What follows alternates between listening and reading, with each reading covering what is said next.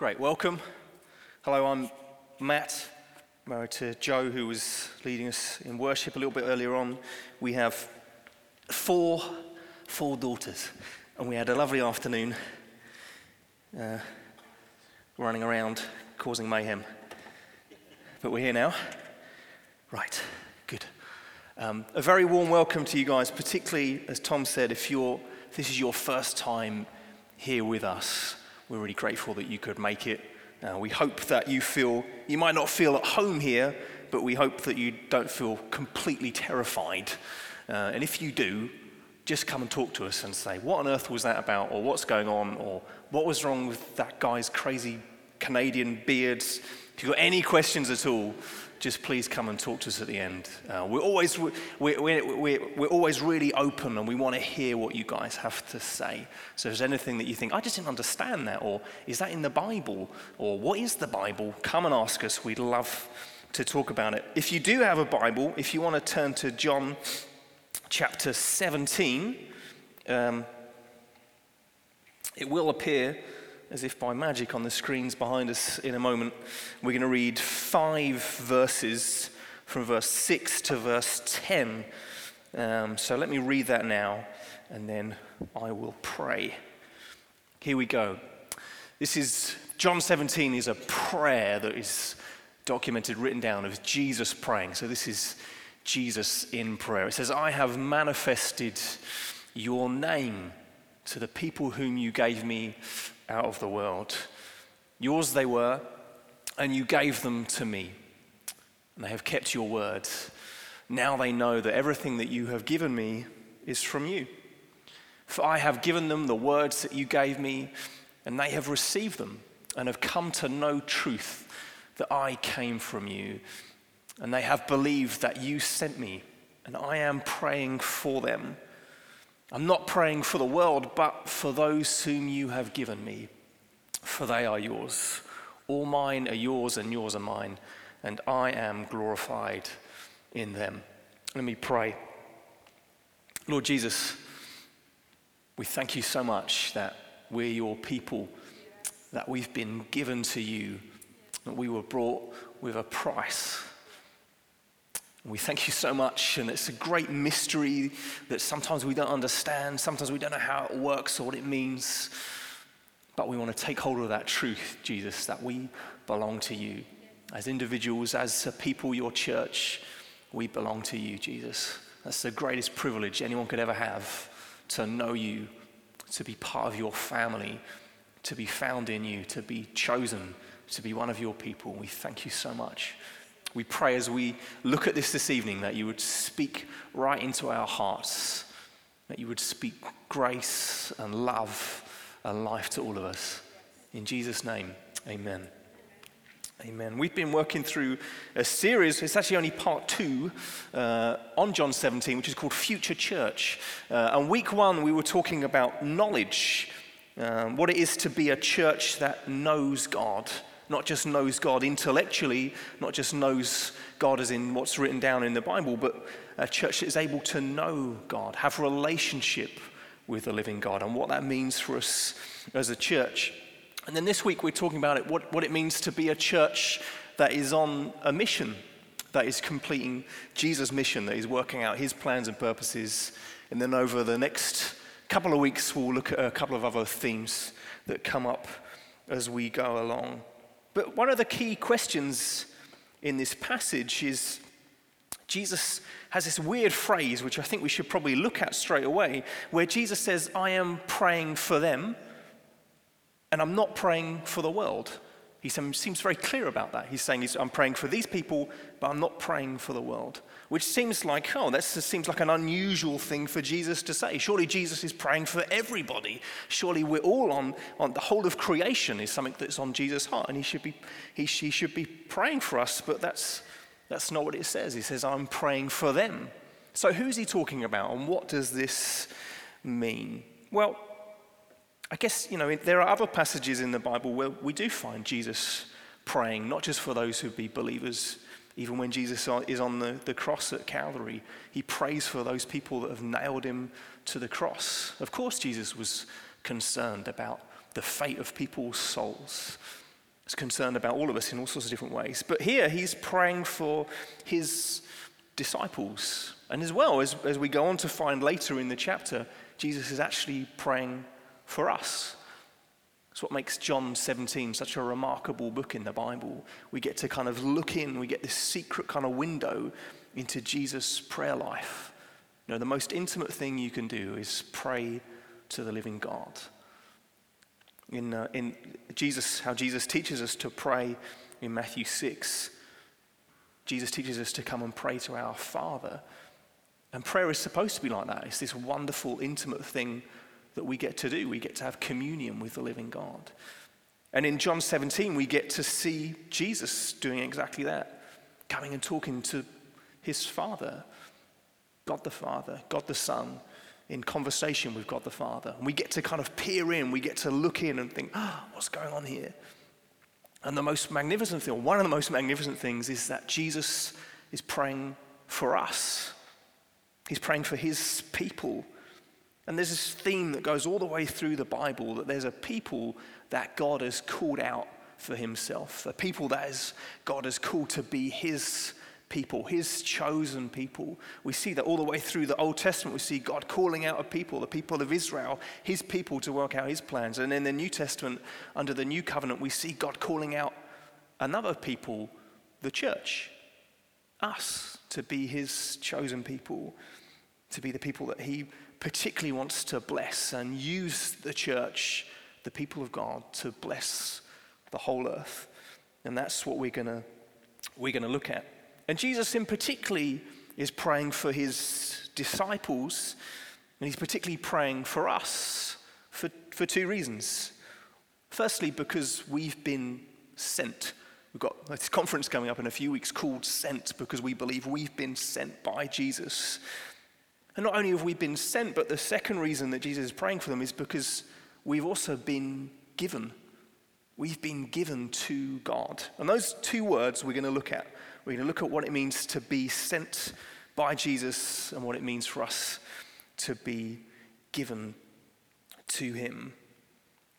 And first of all, the, the church exists, the people of God, the church exists as a sent community. We're sent by God. The words that the New Testament would have used originally for, to, to, to describe the church was the word ecclesia.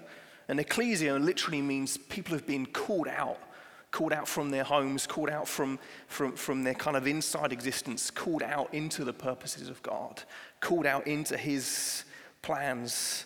And right from the very start, if you read the book of Acts, the book of Acts is this wonderful story of how the first churches got started, about how the Apostle Paul and the Peter and the other disciples, they, they took Jesus' great commission where Jesus said, Go and make disciples of all nations.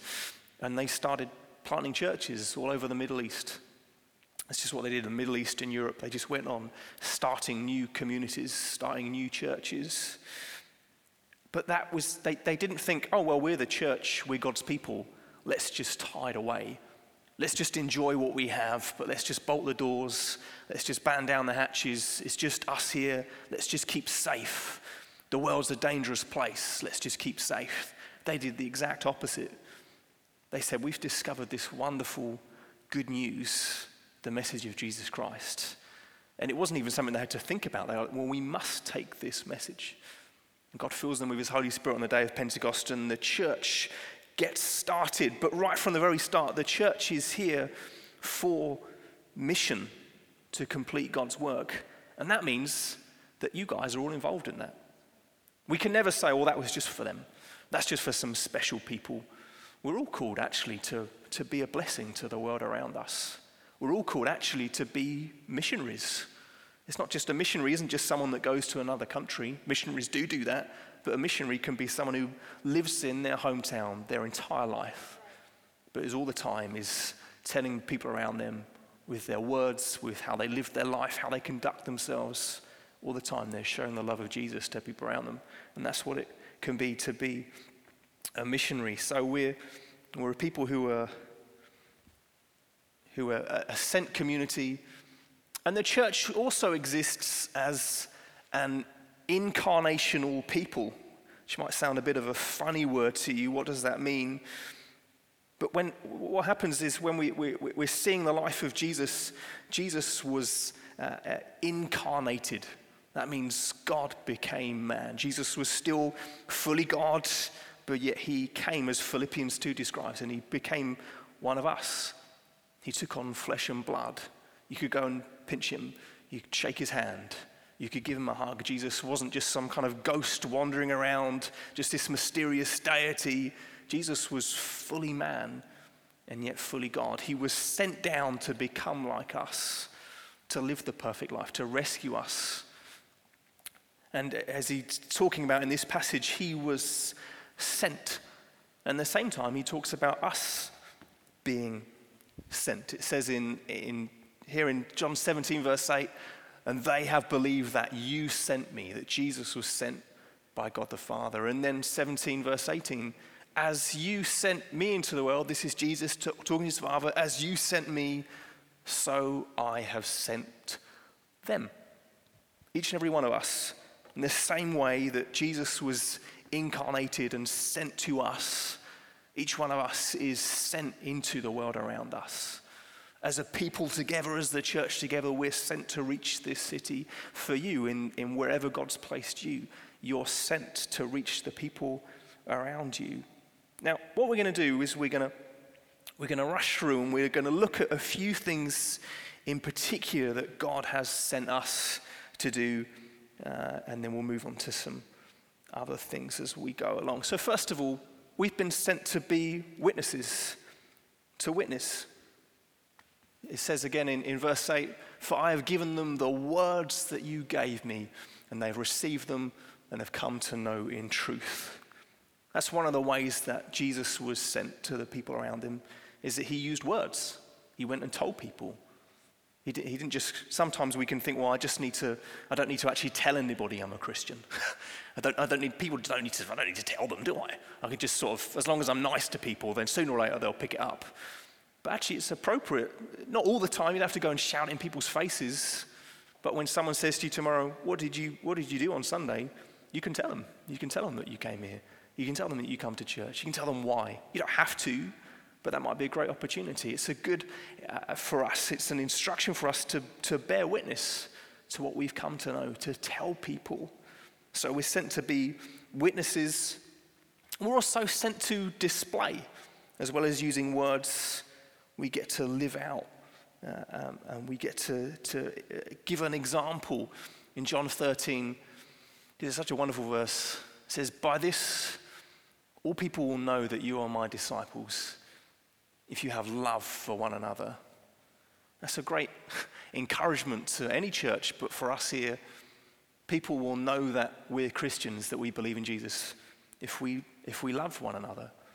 People will watch you, they'll see how you, particularly after you said, I'm a Christian, you've laid out what you stand for, then people will, will watch you and they'll try and decide is, is he for real?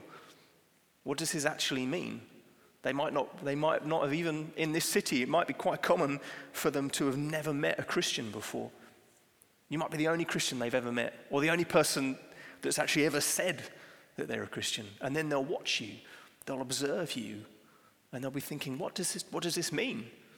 And the wonderful thing is that if Jesus is real to you, if you've discovered him, you don't actually have to sort of put on a performance. I'm not saying that we should go and just put on some act, pretend to be something that we're not, but just by living out the grace that God's put in you, you'll, you'll suddenly, without even realizing it, you'll suddenly start to shape people, influence people. People will begin to notice, oh, wow, there is something different about you.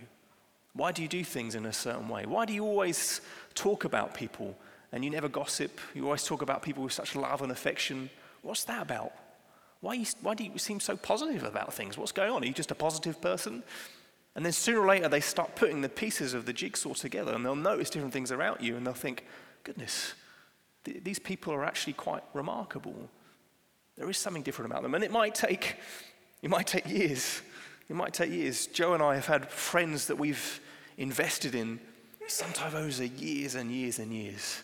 And little by little, they begin to build up this picture of who we are and what we're like.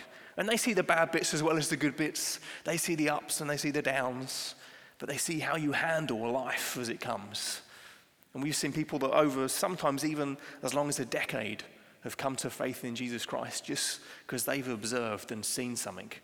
And we've told a story of our lives, and that's been able to impact them. The next one, we've been sent not just to witness and to display, but to a particular place, to a particular city. You might think that's obvious. Well, of course, because you know I'm here. But we have been sent to a. It's not just we've been sent in general.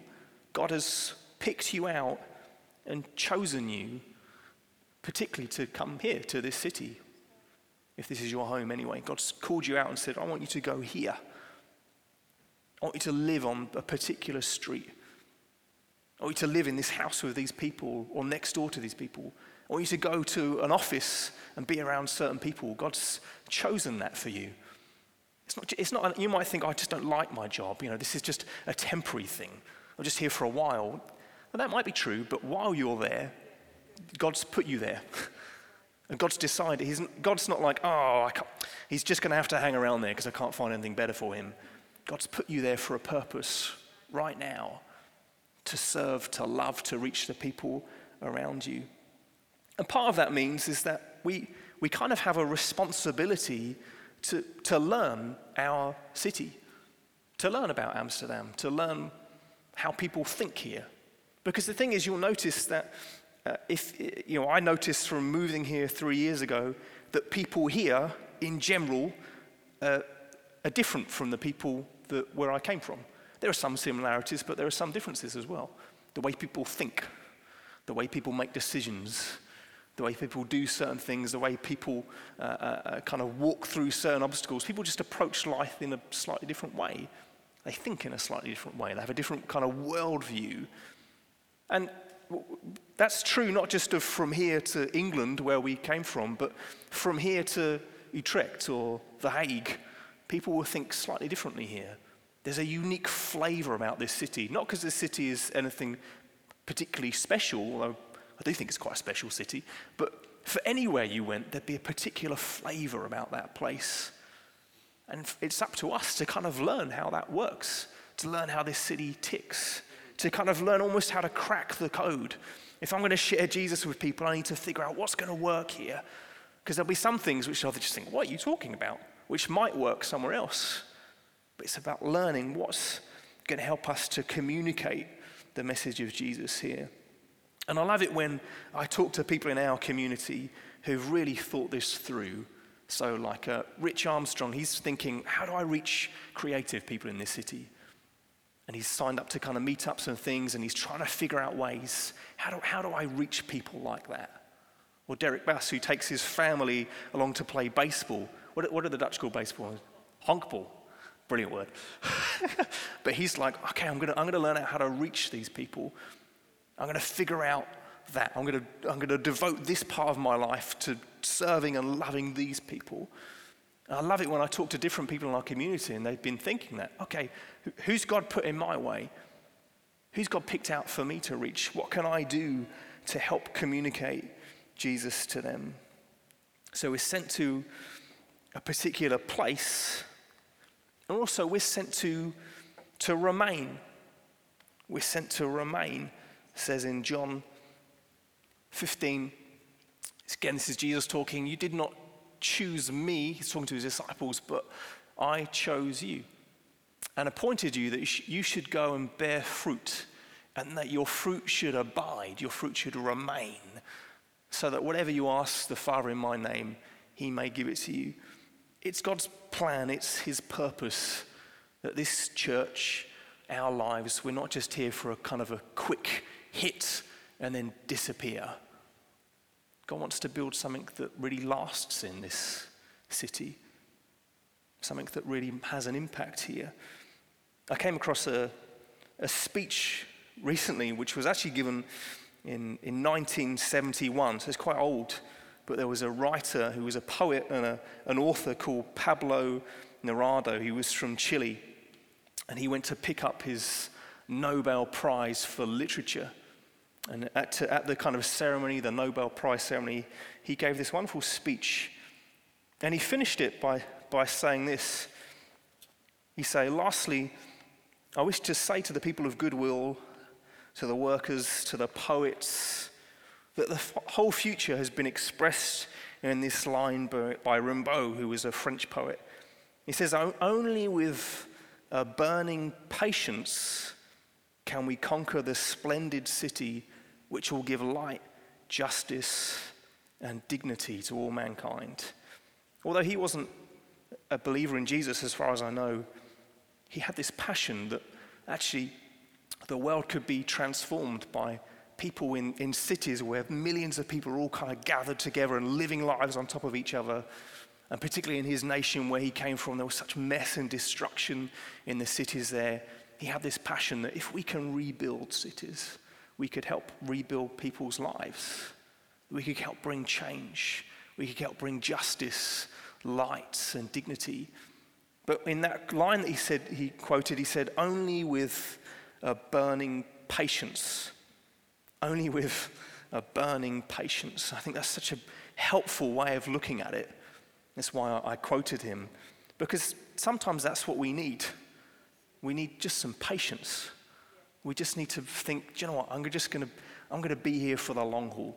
And that won't be for all of us. Some of us, God will speak to us and say, I've got a, a new assignment for you. I've got a new task for you. There's something new. I'm going to send you to a new place. And we'll applaud that and we'll get behind that. But for many of us, it, you know, I, my hope is that we, we'll stay here. Because if you really want to change someone's life, or if you want to change the life of a whole community, you can't just go in for a kind of an attack and then disappear. You need some stability. I know a bunch of the, the women here went, a few of you went back to a women's conference in England last weekend, and Leah was sharing a story in the week about how one of the ladies in, in a panel on, uh, was discussing a lady from, from the church where we came from in Brighton. And she was telling this story about how she'd been part of that church for 40 years. And she was just telling about all the remarkable things that she'd seen happen in 40 years. And, and Leah shared that, and I thought, that's so brilliant. Man, I hope we have people that are still here in 40 years' time. and we can, you know, sit in our armchairs, have a whiskey, and, you know, a cigar, choking back, and just share some stories of what God's done. Wouldn't that be amazing? If some of us could still be here in 40 years. And to be honest, if we're really going to build something in this city that lasts, that really changes people's lives, then we need that stability. We need people who say, I'm, I'm, I'm here until God says otherwise, and I hope that He doesn't say otherwise. I'm here, I'm here until the grave takes me. We're going to stay here and we're going to build something that lasts, that has stability. And you might think, well, it just feels so uncomfortable here. And, and, you know, maybe you're just new here and you think, I don't really like the people in this church, or this church just isn't really, they don't really seem to believe in the things that I want to believe in. They're not passionate about the things. You might have particular things, even that you feel God's called you to do, that we're not doing as a church, or particular people that you want to reach. You think, I don't know how it's going to happen here. Well, I guess I'd say just stick around and see what happens. Just stick around and just serve. And sometimes you just you need to take those dreams and desires and just give them to God and say, I'll just I'll trust you for them, but I'm just going to get involved and going to serve here. And then sometimes you find that God takes those things and he brings them back to you in the future when perhaps maybe you're more ready for it. But I say just stick around and see what happens. And as I said right at the start, you know, for some of you, it might be your first time here. Um, we want you to feel at home, but you might not feel at home yet. That's okay. But we're trying to build a real family here, a community. And we want it to be a big community, but always a community. And we want to welcome you into that and say, just come and be at home amongst us. Come and get to know us. Come and share a meal with us. And then stick around and see what happens here, see what God will do. Then the next one we're sent to, to kind of gather and scatter. Joel was talking about this. I don't know if you were here a few weeks ago. Uh, Joel Virgo, who was here from Brighton, he was talking about why we gather together as a church. Like when we do this, why we gather together, why we worship God together, and what that means. And that's so important. But we're also meant to kind of scatter out into the city to take God's blessing. Isn't church, being a Christian, this community isn't about this kind of hour and a half on a Sunday or another hour and a half on a Tuesday night or whenever it is. I hope you guys all know that already. I'm sure you do. This is about everything. This is about your whole life. And we're sent to, to kind of gather here and then scatter out into our city to take the message of Jesus with us. And then the last one here, we're, I guess you could sum up a lot of what I'm saying with this phrase from the book of Jeremiah, where it talks about seeking the peace of the city. In Jeremiah 29, he puts it like this he uses the word welfare. He says, But seek the welfare of the city where I've sent you into exile. The people of God were sent into exile in Babylonia and were trying to work out their faith in a hostile environment. And they, their encouragement was to seek the welfare of the city, pray to the Lord on its behalf, for in its welfare you will find your welfare. And uh, that, that passage has a bunch of different meanings, but it's helpful for us to take from that a sense of it's so good for us to seek the seek blessing on Amsterdam, to seek the peace of the city, to seek its welfare, to not just kind of live as a holy huddle, kind of tucked away, but to say, no, we're going to live here as a blessing to our city. We're going to pray for it. We're going to serve it. We're going to love it. We're going to seek blessing here. You know, we've got, there's an election coming up in this nation in, in just a few days' time. You know, the, uh, the, the, the Netherlands has been in the press a lot internationally the last few weeks talking about that. Even this weekend, with accusations flying forth between the president of Turkey and the Dutch, and it's like, what? It's, and I was reading it all, trying to make sense of it all, and think, oh, I just remembered this, and I thought, well, I'm just going to pray. Sometimes that's all we can do. That's the best thing we can do, really. The Bible tells us that to pray for our rulers. We can pray for this city, pray for its blessing, pray for the peace to come here, the peace of God to come.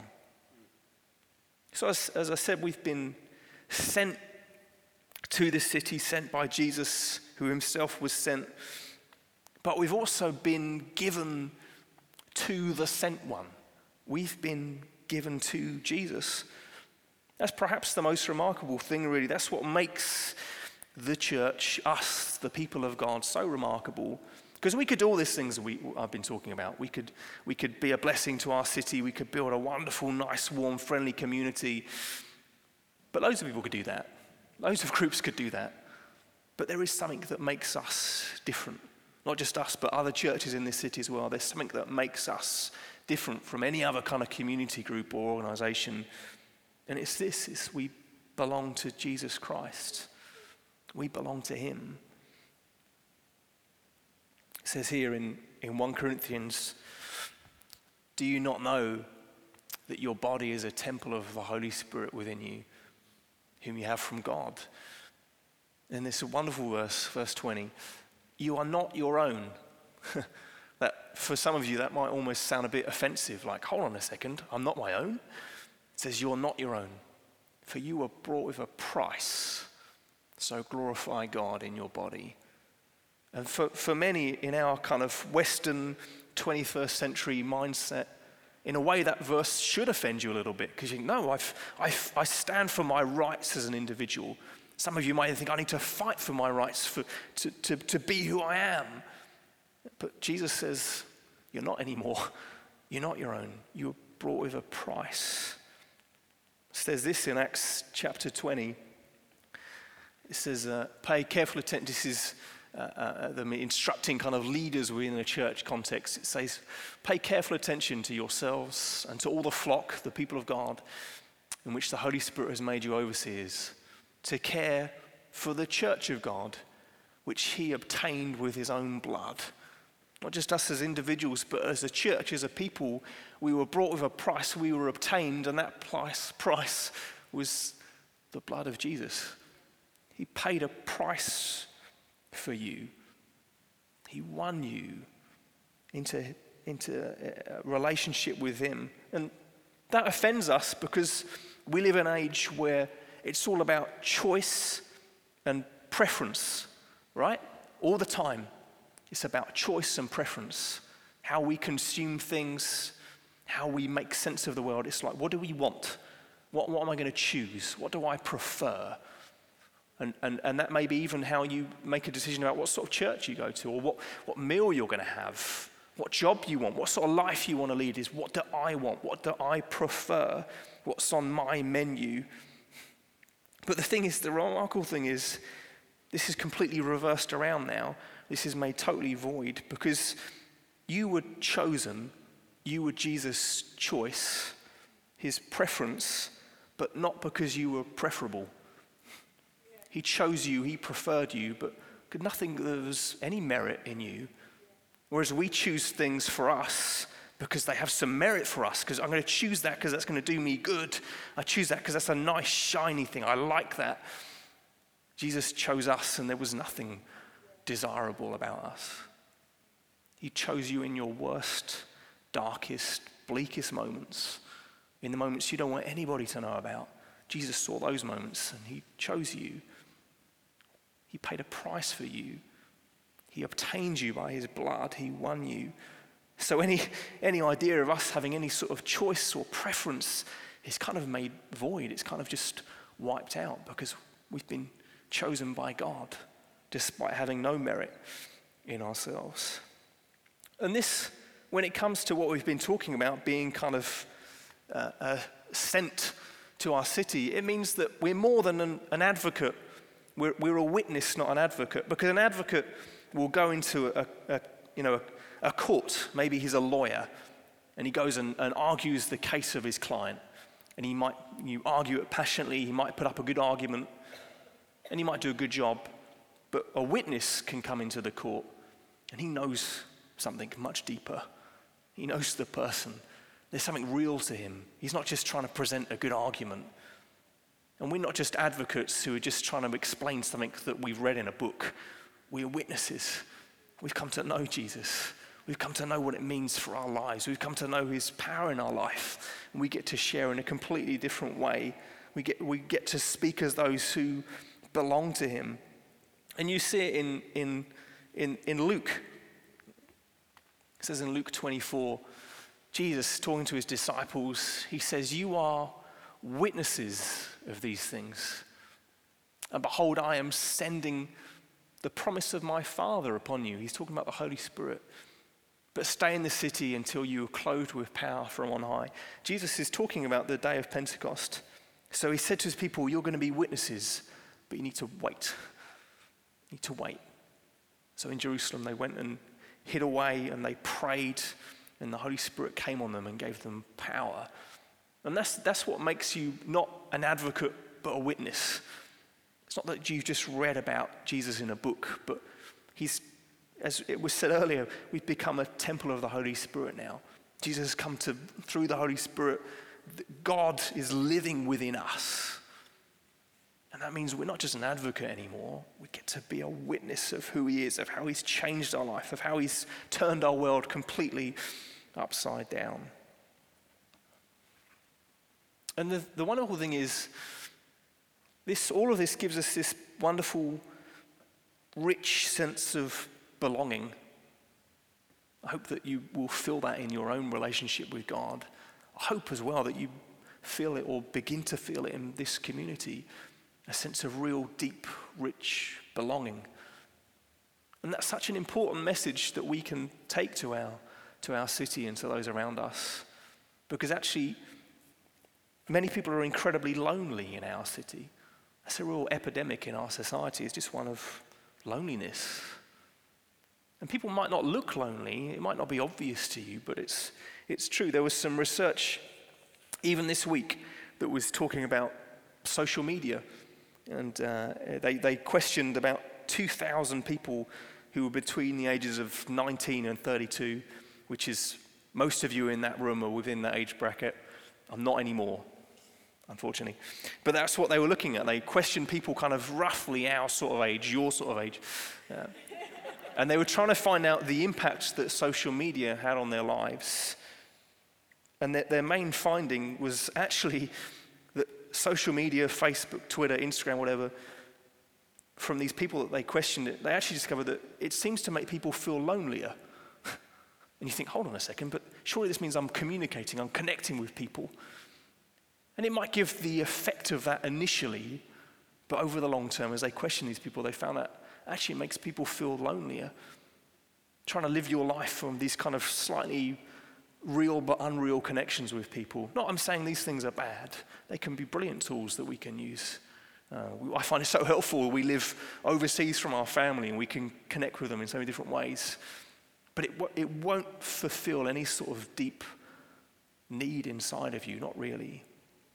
The professor, Brian uh, Primack, who did this research, he said this is it's an important issue to study because mental health problems and social isolation are at epidemic levels among young adults.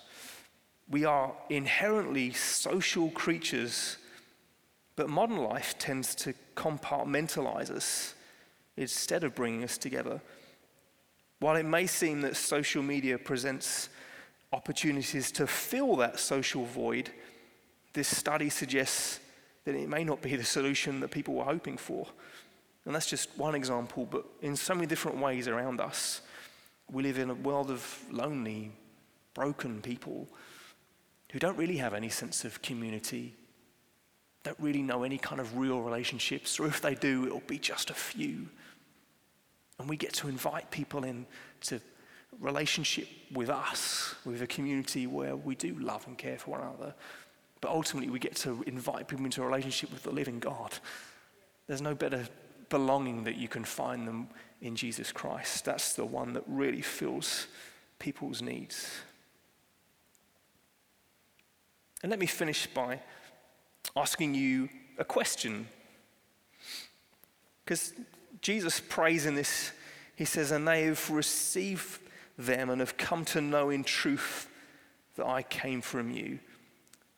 He's saying that his disciples, they'd come to know by spending time with him, by getting to know Jesus, by hearing him do things like this, by hearing Jesus pray, they'd come to know. And my question is have you come to know? Have you come to know Jesus? Have you come to know the difference it can make in your life? Because we don't want to be, this, this church isn't, it's not just about entertainment. You come here and laugh at us trying to make a FaceTime video happen. It's not, it's, it's not just a kind of a, we don't want church to be just a spiritual hit you kind of come along on a Sunday and you get your, oh, right, and then kind of back into the week, and then next week come and get your spiritual hit again. It's such, so much deeper than that. It's about knowing Jesus. It's about finding your sense of belonging and identity and purpose in Him. That's what we, we're offering here is an opportunity to belong, not just in this family, but to belong to Jesus Christ. And hopefully, that maybe this is the first time in your life that you ever really feel that you do truly belong. And you might think, well, I'm just, I'm just a misfit. I'm just, I'm just awkward. I don't, I don't fit in. You might think, if you just knew about my life, if you just knew about who I really am, the mistakes I've made, the things I've done or thought, even this week, you might think, well, I can't belong because of this long list this list that stands against me. You can think, because of all these reasons, I can't belong. I can't know God. Well, let me finish by telling you about a lady called Mary Magdalene. We can read about her. She's in, referenced in a couple of places in the Gospels.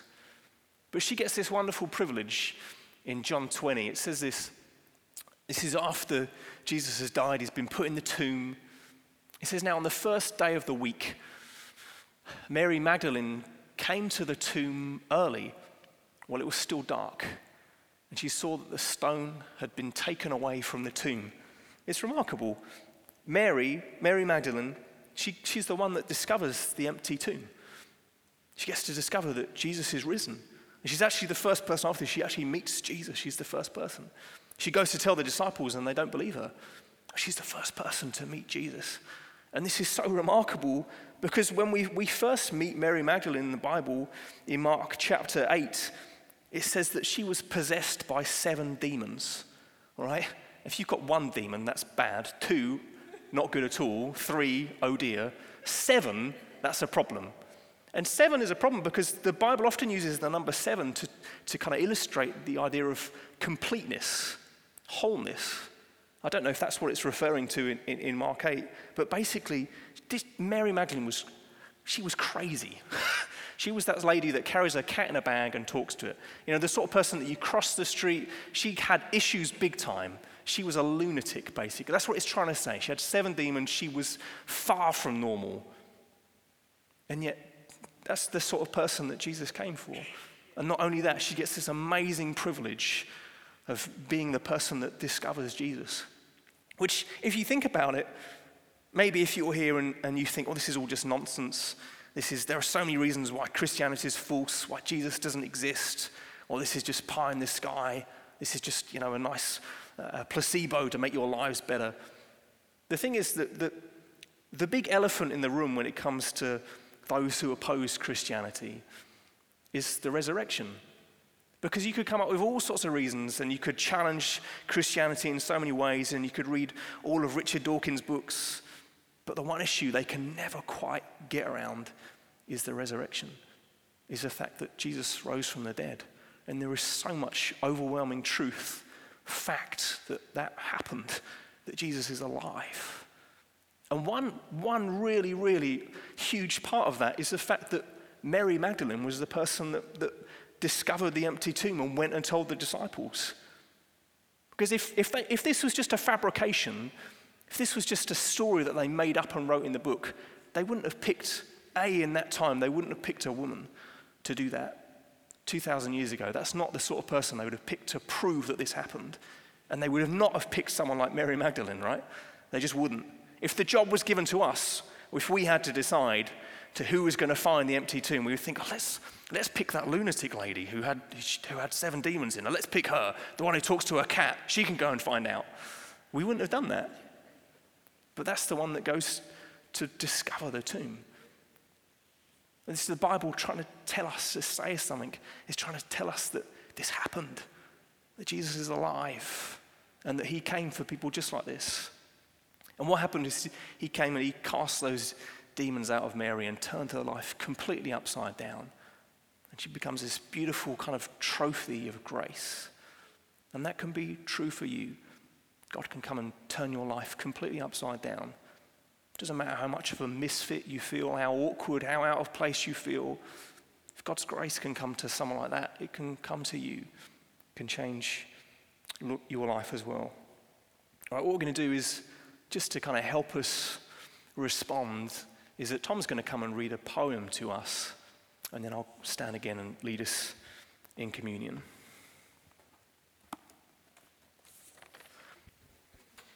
As Matt said, I'm going to read a, a poem to you. This is called To Belong. This poem's about striving to belong outside of God. It's about trying to belong in the world. Let's take a man. Let's take a man and hear his life unfold. Let's make him young, his story not yet told. Let's set him on his feet, let's have him stand with all the world before him, none yet planned. Let's give him breath, let's set his blood to beat, and with that first feel set motion in his feet. Let's take a man and listen to his song, that from his lips comes youthful, sure, and strong. He shouts at life, he knows his place to find, and rushes forward, his eyes to all else blind, and rushes forward and grasps his destiny, his work, his love, hope, realized satisfactorily. And yet, somehow, no. No, those things that glittered are found not gold. Those things said home, said life, yet leave man cold. These things said satisfaction guaranteed, now out of box, turned over, voided warranty. Now man cannot return to youthful hope. Now a new song rises in his throat.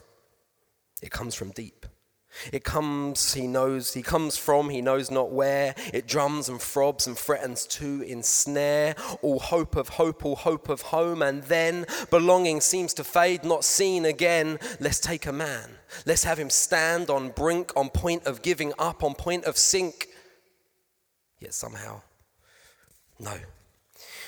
Quick, Strike up a chord, quick drown out the word and walk again life's path, stride unperturbed. Let grasping hands go out, grab what you can, and find amongst life's jewels that place you planned. Find home, find rest just short way further on, just over next horizons where you belong. Life belongs to you. And you to her, keep steady on your way and do not turn about around. Keep pressing on that road. Your fate's captain, your king upon your throne. You're sure this time, you're certain of your way. Till trip, till stumble, and with it grey and stormy clouds. Clouds dark, clouds black. With them comes rain, with them comes thunder sound, with them comes pain. Man's dreams, where have you gone? Where have you fled? Those drums replace that hammer out his dread. They say the words that throb and gush and wash away the last of hope that ever was. They tell him he is lost. They tell him home will not in this world be his own. They tell him to belong, but say not how. They leave him light alone among the crowd. They leave him as a husk for wind to blow away, forgotten of the paths he would follow. And so to end. Let's take a man. Watch as life's last breath's lost. Now watch as he tots up the final cost and listen as the question in his mind trips off, trips off his lips. Was there one I did not find? One thing to have, to hold and to be held, in place belong, in peace to rest to dwell. Was there one to call me, cause striving's end? Was there one to call, one to defend me from the storm, one who shelters, who stands, one who stoops down and lifts with punctured hands? Did I, lost man, in that race that life became, miss the one? And do I wish for life to begin again? To begin again. Let's just, um, I'm just going to pray and then we're going to share communion together. God, we, we thank you for what you've done for us. That you looked at us in all of our mess and depravity, the mistakes we've made, the shame, the guilt, and you've loved us. This wonderful loving kindness that comes to us again and again that we can know this evening afresh your grace and your mercy. God, and we want to be as individuals, people that belong to you, that are yours. As a church, as a community, before anything else, for any kind of mission or adventure, we want to say, no, we belong to Jesus. We thank you so much for what you've done for us, Jesus. God, I just pray for anyone here that, that doesn't know you, that wouldn't call themselves a a Christian, a follower of Jesus, or maybe they're just not sure whether they are, I pray you just, by your grace, that you come and speak to them this evening.